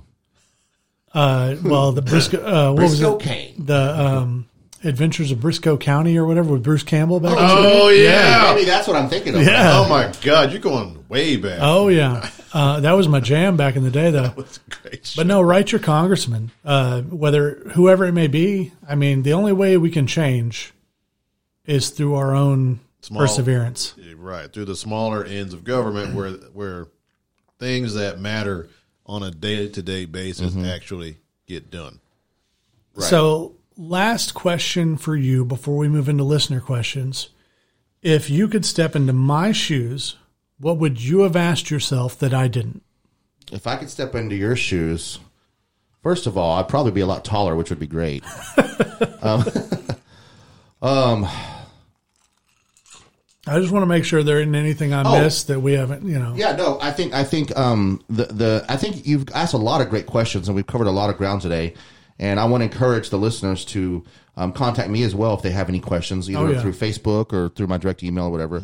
Uh, but I think um, we talked about the sweepstakes, but I don't think we get we gave any information on how to how to enter the Oh raffle. yes. So yes. I thought, and Gavin, maybe you could pull it up. I thought I shared it on the Barbarically Candid Facebook page. I I thought I shared the link, but um, but guys, if not, Micah's going to give you the um the website address. Yes. Um, so the website address is uh, Petry's Dish, and Petry is spelled P E T R Y. So that's Petry's Dish dot rallyup.com slash cheesecake. Petry's Dish dot rallyup.com slash cheesecake. Um, it's also on the Facebook page and will be up on the um, on the actual petrysdish.com cheesecake yeah. as well. you did post on. Now, do you have anything as far as let's say that we have just some generous human beings that want to donate? Maybe they're like, you know what, cheesecake ain't my jam. Is there any sort of GoFundMe, Cash App, any of that kind of stuff where they can just donate to the cause? Well, if they go to that website, um, again, that's uh, petrysdish.rallyup.com slash cheesecake. There's actually a, a, an option to just donate without Okay. joining the sweepstakes or, or Cool, the raffle. cool. Um, and they can donate as much as they want. And the thing about the, but the Yeah, there's no cap. there's no cap. Yeah. the thing about the, the, the raffle too is, um, you know, it has the tiers of, you know, you, you put in so much money, you get so many tickets or whatever. Right. But you can also do extra and you get a lot of extra tickets for that. And then also if you share through the through the rally up page, you get get, extra. extra. entries. You can get a lot of extra entries. Oh, nice. So, guys, I mean, you give 50 bucks and we're looking at what?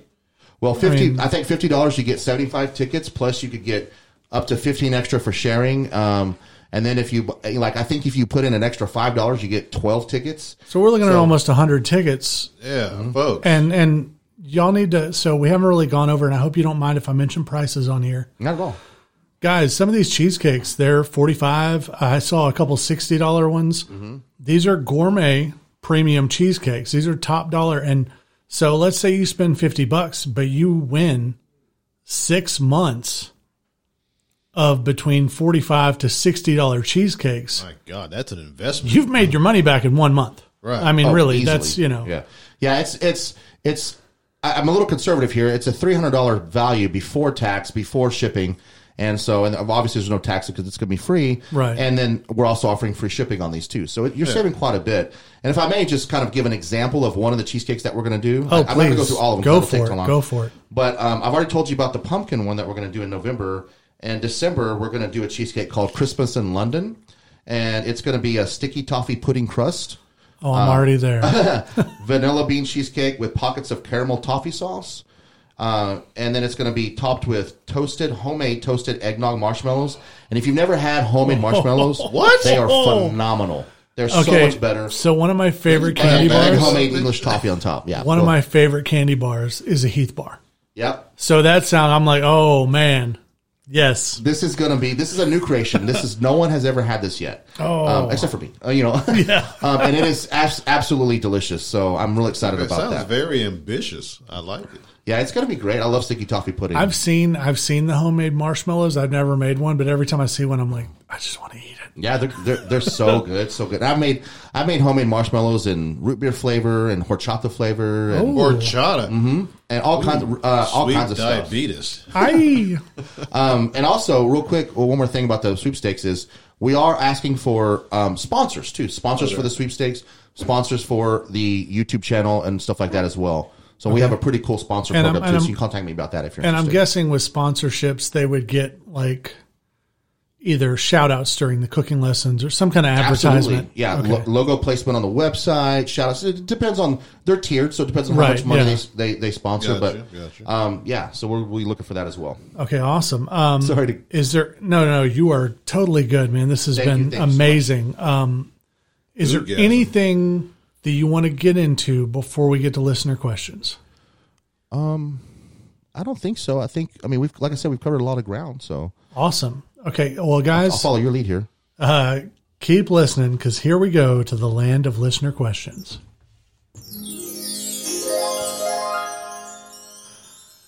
And we're back. All right, guys. Uh, listener questions. You know them, you love them. We're going to get through all the ones we can. We've got quite a few. Y'all have been That's good. they've been knocking it out of the park. awesome. Sometimes we kind of have to hustle and be like, "Hey, what you got for me?" But they have really been doing good this Send me some questions, yo. that's right. Um, the first one is when does self care become detrimental? Anything to an extreme can actually be harmful. So, It seems like they're leaning into narcissism. are we talking about self care or are we talking about decadence? Because that's two entirely different things. Self care You know, is whatever. Well, I was gonna say whenever there's no cheesecake. Yeah. yeah. I mean, self care to me is what I need to do to function on a daily basis. Maybe sometimes a little extra. Maybe it's a hot bath with some salt. Maybe it's I need to go out and I don't. I kind of meditate, but it's more me sitting quietly listening to some Norse folk music or something. Um, I don't know, Gavin. What? I think uh, if you're, let's say that glass of wine becomes a bottle a day, yeah, at that point, that's that's that's that's when self care has become a, has become a problem. I could see that. You know, I get it. Too much of anything is a bad thing, but there's no such thing as too much cheesecake. Just saying. so Maybe in one sitting. My Okay, doctor- in my- one my doctor sitting, would, yeah. would, would disagree, but your doctor kissed my ass. So, Micah, um, I think you hit the nail on the head, man. I think uh, I think there's self care and there's excess. You know what I mean? Um, the first thing that came to mind when you said that was uh, uh, what was that famous girl's name that got all that plastic surgery? Um, Spencer and Heidi. Spencer, Heidi oh, Heidi, I know Heidi who you're talking about. maybe? Heidi Pratt. Yeah. Yes, yeah. And that girl was actually very pretty before she did any of that. And then now you look at her, she looks like a, f- she looks fake. She looks Plastic. plastic. Yeah. And, and, And that to me, that's not, not- self care. That's that's excess. I would That's a agree with mental- that, but I, mental think a lot of that also, and we've talked a lot on this show about mental health, mm-hmm. and that to me is her reaching out and trying to perfect something that's broken on the inside, hmm I agree. and she's never going to do that pl- through plastic surgery. yeah, that requires. And we've ta- we've talked a lot to our listeners about if if you're in that kind of situation, before you go into the knife, go talk to somebody, and it doesn't have to be a doctor. Go talk to your best friend. Go have a cigar down at the smoke ring on Highway Three or Yeah, where, go wherever go you sit know. at a bar and strike up random conversation. You'd be surprised. You can have a good time. Hell, write us and come on the show. Absolutely. We'll talk to anybody. Yeah. Yeah, and, you know, and I, I genuinely, and I'm not just saying this to get you know customers. I genuinely love people, and I've been through. I'm not going to get into it, but I've been through a lot in my life, and I've been through a lot of depression and things like that. And thank thank God I'm not there anymore. But um, you know, if anybody's listening, you know, I know I, whether I know you or not, if you have any issues, uh, uh, self, you know, wh- whatever they may be, reach out to me. You know, I, I I I can be your friend on that. You know, I can be Yeah. a, a, an ear to listen. For sure, for sure.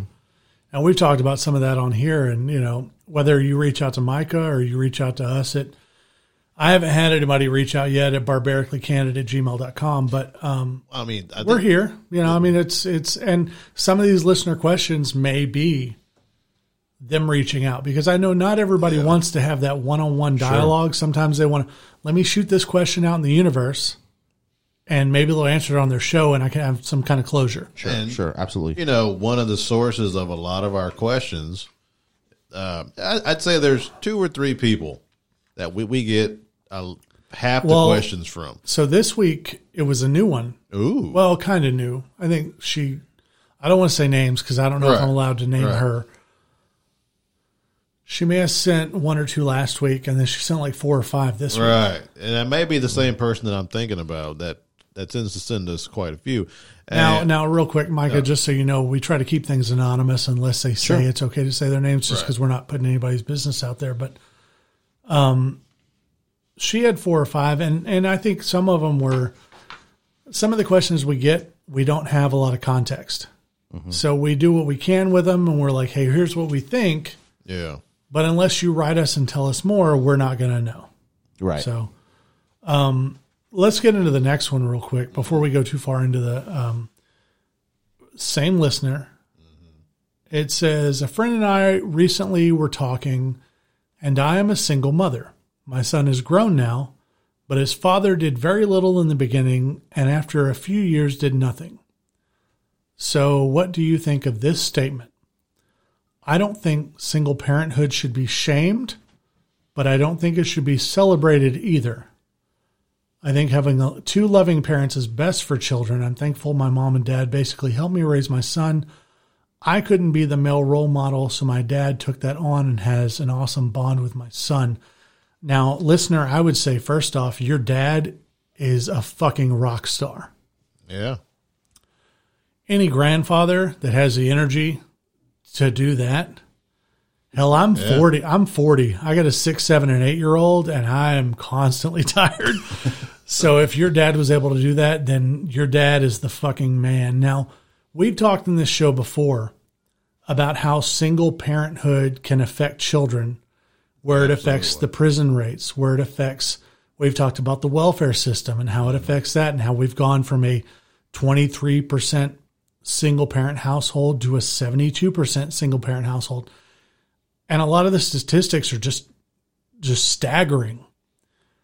Now, I would say, and I know I know what she's talking about because back in the day, let's say 60s, 70s, you were kind of shunned and we're going to send you away for 10 months and you're going to have this kid and it's going to disappear and go somewhere yeah, or we're going to pretend we had a kid and then you're going to come back and finish school or whatever it may be. they We- knew. We don't, yeah, oh, yeah, we don't do that now, but Handmaid's Tale. I would agree. I would agree that single motherhood. I don't think it should be like I don't. I don't want to say it shouldn't be celebrated because the single mothers that are out there kicking ass should absolutely be celebrated. as well I as the single dads. Yeah, But I also agree, think agree. that the deadbeats, whether they be moms or dads, they should be shamed. Because this is the real issue. Single parenthood is not the issue. Now it's a struggle and it's an issue that you dealt with. And I don't know your kids, but I'm guessing you did well. I'm hoping you did well. yeah, yeah. And you had the help of your parents, which is awesome. I'm sorry that dad wasn't there. He should have been the one that was shamed. And if you caught any of that, then I'm not going to say I apologize to you because I didn't do this, but right, but we hope that you were able to shrug that unneeded stress or, uh, I guess you'd say, ridicule off your shoulders. Yeah, I mean, I think every situation's different, you know, Right. And um, and without knowing too much about her situation, you know, I, I sh- you know, sounds like she's a survivor, oh, definitely. you know, Yeah. and, and and that is definitely commendable, you know. Now, it's I, I don't think, I don't think you know commending single parenthood in the in the sense of, hey, it's okay to be single parent, blah blah blah, or whatever. Like it's a good thing, because I think you're right. You know, uh, especially being a teacher and seeing seeing, you know, kids from you know divorced families and kids from non-divorced Well- families and single parents. It, having both parents there does help. It, it you know, but only if it's a good, it's a good home environment. Well, yeah, you shouldn't. So you shouldn't stay together for the kids, Right. If you don't work, you can still co-parent.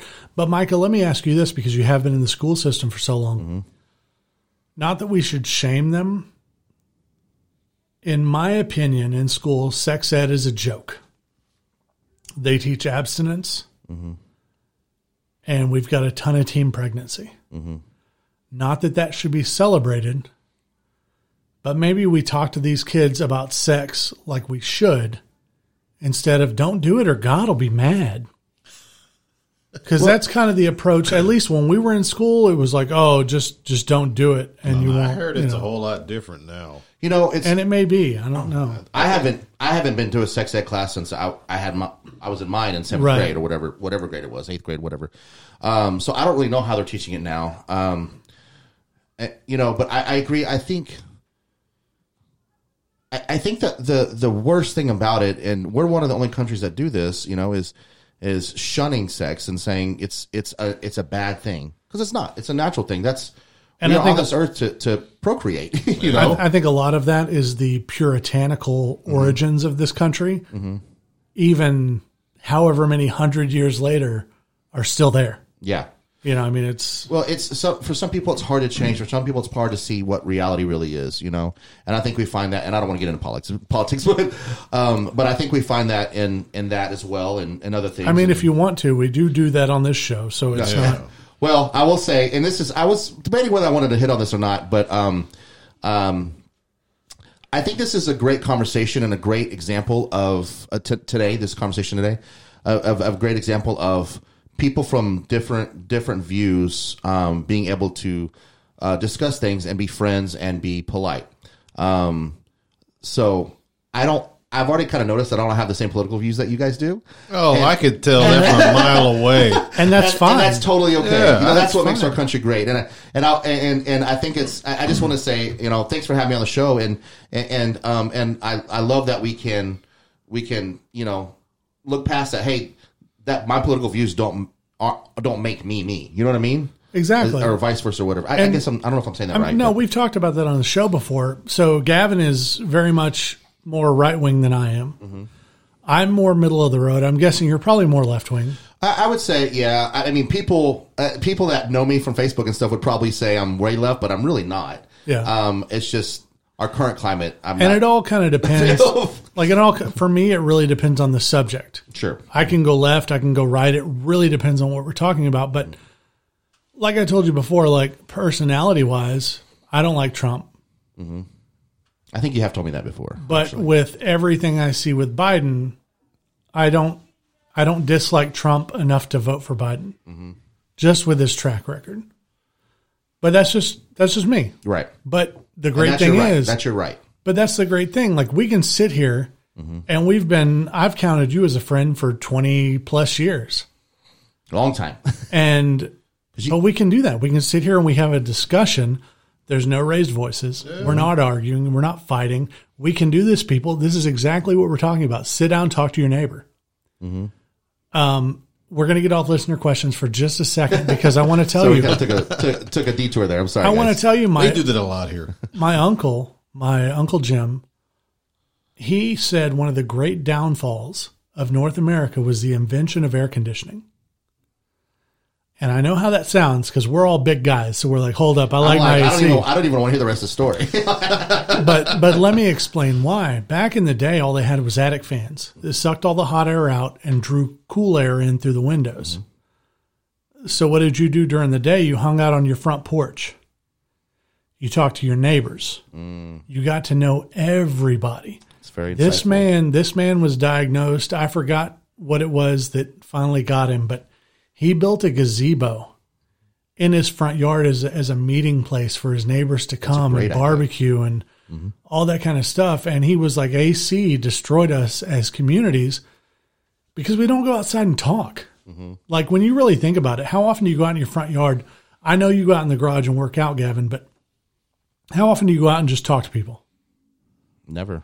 Exactly. Not, not often enough. Yeah.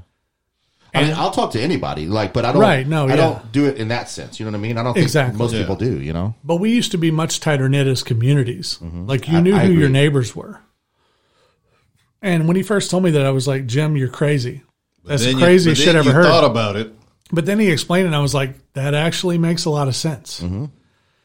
And I'm all for like this, dude. This to me, like tonight, I'm glad you came, man, because tonight mm-hmm. this is what we started this podcast and we were like, we're going to start doing current events. Uh-huh. But eventually, this is what I want it to be. Mm-hmm. People who from different walks of life with different views and all that coming to a table and talking mm-hmm. and getting together and sharing ideas. Now, I think it's awesome that, you know, a small business owner can come in here and we can, hey, let's get this idea out there and promote you and all that. Yeah, I appreciate it. But anytime you want to come back and just shoot the shit, you know where we're at. Yeah, man, that'd be fun. That'd be fun. And same to you once I get my podcast going, which, which bring cheesecake. well, you know, that's not a bad idea. You know, you know, let's let's plan to do another one soon, and and I'll bring a cheesecake. We'll do a that way- tasting. That way, uh-huh. you can, yeah, you can not only taste, but I, am buying that pumpkin one. I'm, I mean, As soon as I heard bacon and what was the whiskey that you used? it's uh, Woodford. yeah, Woodford, Woodford Reserve. Reserve. I'm Oh. sold, son. Yeah, Yeah. see, that's the thing. I don't use just like McCormick's or you know Exactly. just to be cheap. I use good stuff. You know, We're not get we're not getting that Jim Beam 1.75 liter. We're getting that good shit. Well, and that's the thing. It it makes a difference. It makes a difference in the flavor. You know, Oh, that's yeah. why. Yes, yes. Um, Pappas Steakhouse is way more expensive than than um, Texas than Outback Roadhouse or or, Texas Roadhouse. yeah. Roadhouse. But man, you can't. They're not even comparable. Like Oh, the, the steaks agree. at Papa Steakhouse are just they're stupid hand good. picked. You know, Uh, it's it's. And there's a lot of reasons why we won't get into it, but Yeah, yeah. yeah. Uh, so let's get back. Okay, back to listener. I'm sorry. I'm sorry, guys. Sorry about that. a lot of construction on these roads. That's our bad. Um, back to, to listener questions. Number three. Do you believe in numerology or astrology? I don't. That's not me. That's the person writing the question. Do you lose respect for someone if they do? I do at least a little, especially if they are a potential romantic interest. So I I want more. find it interesting, but I I, want more don't, context with this, though. I think I get it. So, have you guys ever dated a woman who was, oh, you know, I'm a Pisces. What are you? And you tell them, and, and she's like, well, we're not going to work out. right. That completely based I mean, off of that. Like, I've never done that, but I've had. Oh well, I'm a Virgo, so I can't help myself. No, that's just an excuse yeah, for shitty yeah, behavior. Karen, you're just a bitch. But so I get it. There are people who really find this to be so important, and uh, But honestly, it's almost like religion. You know, it's it's it's the same thought process as oh well, if someone says, "Well, I'm uh, Methodist." And and this guy is Baptist. Uh, it's just not going to work just because of that. It's like, why would you limit yourself based I off of some system? I also don't think that. Man, I, oh, opening the religious conversation is a big bag. Yeah, I've got lots of thoughts on that. So, maybe So, I mean, if it's a, I don't know if she's like a tried and true Christian, and she I don't thinks know who this is sent all. this one. Oh, okay. No, she's not. Okay, if that was the case, I'd be like, look at your Bible because there's numerology all over the If place. If this is who I think it is, she's Christian, but she's not a Bible thumper. By you know, she's not nothing like that. My thing is so okay. Just hypothetically, let's say that they didn't believe in that because of their faith. Right? How can we not say that every faith in the world, and I've done a lot of research, people. I'm not. I was brought up Irish Catholic and then Southern Baptist. You know, I. I've done my research. I've looked into other religions. I've researched. How can we not say that that's not the same God presenting himself to different cultures In different ways. in a way that they could understand? yeah, yeah, yeah. Not only that, if you look at the Ethiopian church and they have the book of Enoch, which we've talked about a little on here, that almost explains all of your Norse gods, Greek gods, Roman gods as, um, oh God, the angels that came oh down. god, Yeah. The angels that came down. Basically, they would have seemed like all powerful beings, but really, so I mean, depending on which way you want to go, I don't think anybody's stupid for believing in anything. I think as people, we need something to believe in. If that's what makes them happy, then Yeah, then by all means.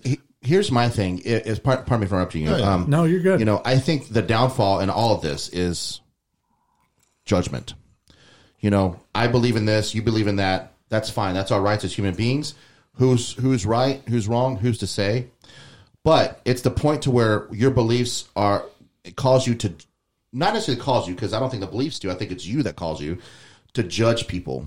Right. You know, for for what for being different than you. I think that's the issue. And I think that's that's no matter the no matter what country you're in, no matter what culture, what religion you're talking about, it's it happens all over the world. And I think it's a human human trait, but it's a bad human trait. You know what Exactly. I mean? It's You know? it's that whole separatist by you're different than me, so Mm-hmm. you know. right. Mm, good points. Good points, guys. So I don't think you should look down on anyone for that. I'm actually me and Gavin have talked. There's a place off of Spencer called Raven's Moon. Mm-hmm. And it's a metaphysical shop, which I really want to go in there and talk to the owner and be like, "Hey, you want to come on the podcast?" Just mm-hmm. to, Sure. Yeah, I think, Hey, it'd, be, I you think know. it'd be pretty interesting. but See then if you may- want some cheesecake.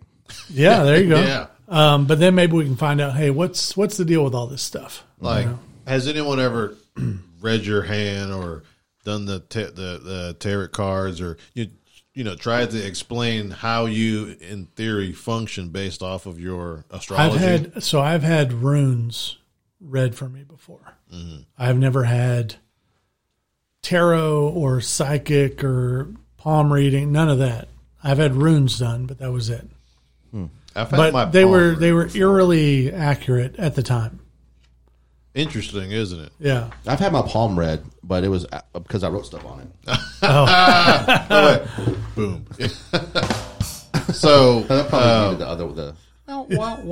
Uh, no, it's, not like that one. I mean, I think it's a fascinating system. I just don't think that like because I'm I'm a Leo. In case people didn't know, and I've some people have told me either I'm the perfect example of a Leo or a terrible one. So I'm like, well, you know, how how does that work? You know, it's it's like you're good. I I don't like to be defined by some specific bracket. So I think that person is selling the experience short. I get it. If you disagree, you, then you disagree, maybe they won't. It, it may not work, but you should be able to look past that and give them. A, now, if they're at like a certain level and you're just like, oh my god, this is annoying as shit. Fine, but if it's just something, hey, you know, I tend to pay attention to this stuff. You know, I read my horoscope every day. Okay, so what? If it's good, it's good. If it's not, it's not. Let people be people and just try and meet somewhere in the middle. Yeah, I think I think uh, judgmental thoughts and, and just are running rampant more than ever now. You know, I, in the dating scene especially. You know, um, especially, and I think it's worse with the invention of Tinder and things like that. Um, Because all you can do is just swipe. well, I mean, there was a discussion. uh, You know, I'm on a singles group on, on Facebook. It's just, and really, it's more for entertainment than anything. But, um, you know, someone posted a thing today. You know, if um, what uh, what was it exactly? Like, if if they're a single parent, does that turn you off? Or something like that. It was it, kind of going along with the question you asked earlier, Right. And a lot of people were like, "Well, if they're in their 40s and a single parent, then yeah." Or no, no, no, no. What it was was was um, if they're middle aged and never been married, do you give them a chance? And, and there, and a lot of people are like, no. Why? What does that have to do with them being as, as a person? Like I'm middle aged and, and I don't have I don't have kids or I've never been married, but I've also toured the country. I've lived in seven different states. You know, I've I've done a lot. I've done a lot for my age. I think that's it's- one it's where you by have to take it. You know what I mean? Like case by case. Because Yeah. I, I could see where some people may be intimidated. Like, what you mean you've never had like a long term? Now I could see I could see if the guy, let's say hypothetically, if you had been in Pasadena, Texas Mm-hmm. for the past forty years, never been married, maybe there would be some questions. You're like, why? But but that's the thing. They're, they're saying, do you get to know the person to find out why, or do you just submit some? No, you should automatically? get to And know the person. And pr- most people were like, Because- no, I just I don't even bother. They may Right. be so career obsessed that that's what they focused on, and they didn't want. Yeah, and they could They have didn't been have time. they could have been building a cheesecake bit empire. Yeah, well, know? and, and my I point know. is, I think just I think that's one of the downfalls of our society right now is that we are just too judgmental against each other. We don't have open minds. We don't have open ears and open hearts. We we don't listen to people. We make up our mind before knowing anything about the person or whatever. And I, you know, I'm sure I'm guilty of it too. You know, uh, but I try not to. I think you know? we all have personal biases to some extent. Mm-hmm. I mean, But we will throw this out there. Micah, you are a single man. What's up, girls? And it just Ladies, happens. ladies, listeners, the Cheesecake King Imagine is single. what he could do to you with those skilled fingers. If he can, if he can, if he can whip that cheesecake like that, if he can whip whip that cheesecake like that, just imagine, he can whip that ass. So, um, do know. Mrs. Petry, if you're listening, we apologize. Yeah. Uh, Mrs. Turner. Oh, Oh, Miss oh, Turner, yeah. I apologize, Yeah, okay, Mrs. okay. Turner. You ever get bored? I it's been I haven't done it because of the pandemic. It's been you know ridiculous, but from time to time I would throw somebody who's single on my Facebook page Oh, he in does. hopes to assist. He does in an auction block. He's actually yeah, had some success. yeah, Really? yes. I don't know if I'm there yet, but I'm, may- I'm, may- I'm maybe just later. saying. I know. I, I know. I know. I know a lot of girls. If you ever get to that point, I can help you you know out. who to you know who to contact. The love doctor. yeah. the love doctor. Um, I think we're going to save the rest of our listener questions because we're at about an hour and a half, a little over. Oh yeah, yeah, yeah. I want to thank first of all Micah. Thank you for you coming in. Thanks for having me, man. Of course. And anytime you need two buffoons who don't know how to cook, well, you can kind of cook. If you don't, you need somebody who doesn't know how to cook, you can call me anytime. Taste Um, tester. Maybe you know I have an idea. Why, why don't I have you guys over one time, and we'll do kind of a a live vidcast or something, and we'll cook something. I'm Oh down. yeah, yeah. That'll be yeah. fun. I'm so down. Now, are we going to do the ghost thing where like I'm not at the pottery wheel, but I'm at the pan, and like somebody comes up behind and you know, That's a different video. That's that, the after that's party. only that's only for the Patreon. You gotta you gotta pay extra for My that. OnlyFans. No, but um, guys, thank you for joining us. Micah, thank you for joining us once again. Tell them where they can find you online. uh, uh, blisscheesecakes.com, um, petrysdish.com, and of course at Facebook at uh, facebook.com slash blisscheesecakes or facebook.com slash petrysdish. Guys, this is barbarically candid, and as always, be good to each other. and good night.